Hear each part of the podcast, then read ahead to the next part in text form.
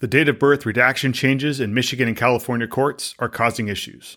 On this episode of Background Screening Tips and Tech, we dive into the current state of affairs and provide some updates. This is Background Screening Tips and Tech, and I'm your host, Tim Santoni. It is no surprise that the DOB redaction changes in Michigan and California are impacting criminal research.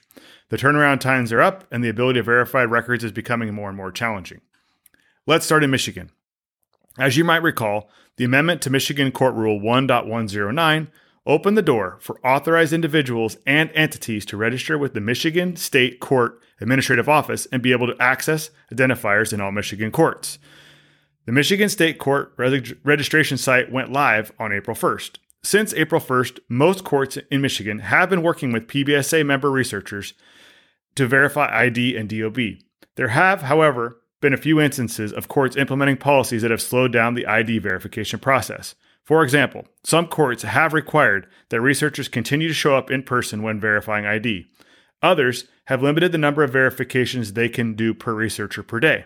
Thankfully, the Michigan State Court Administration Office has taken PBSA feedback to streamline the process of DOB verifications.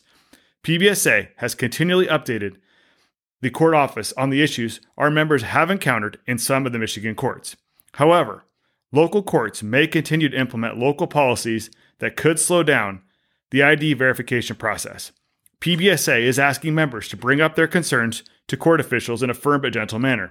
If no resolution occurs, please contact the PBSA government relations team who can bring our concerns to the policymakers in the Michigan State Court Administrative Office. Now turning to California, where things aren't so pretty.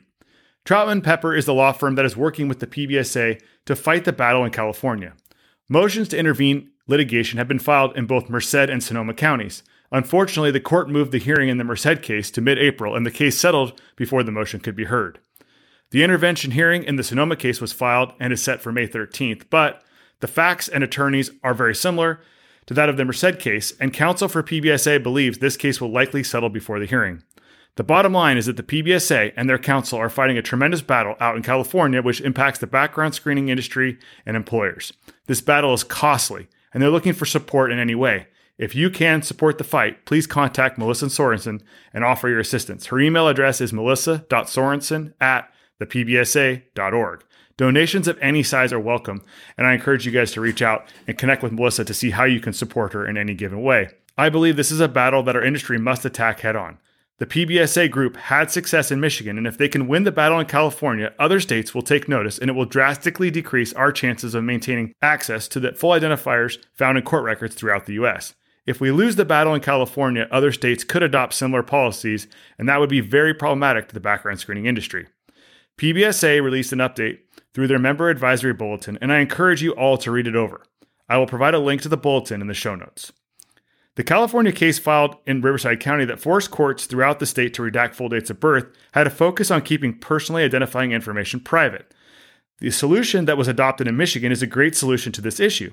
The solution makes it a, the solution makes a lot of sense. Allow those people that need a full date of birth from a court record to register and certify.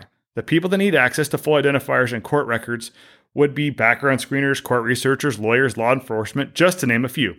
The system created in Michigan creates a layer, layer of protection and will stop the unlawful use of this type of personal identifying information from things like identity theft and other fraudulent behavior. It is crucial that California looks for help from Michigan as they have already created a solution that works.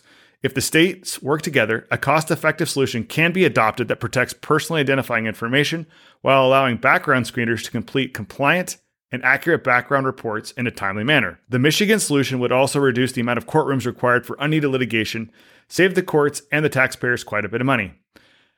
These are my takes on the California and Michigan court redaction issues impacting our industry. Thank you so much for tuning into Background Screening Tips and Tech. Please feel free to download our podcast wherever you get your podcasts and stay tuned for future episodes.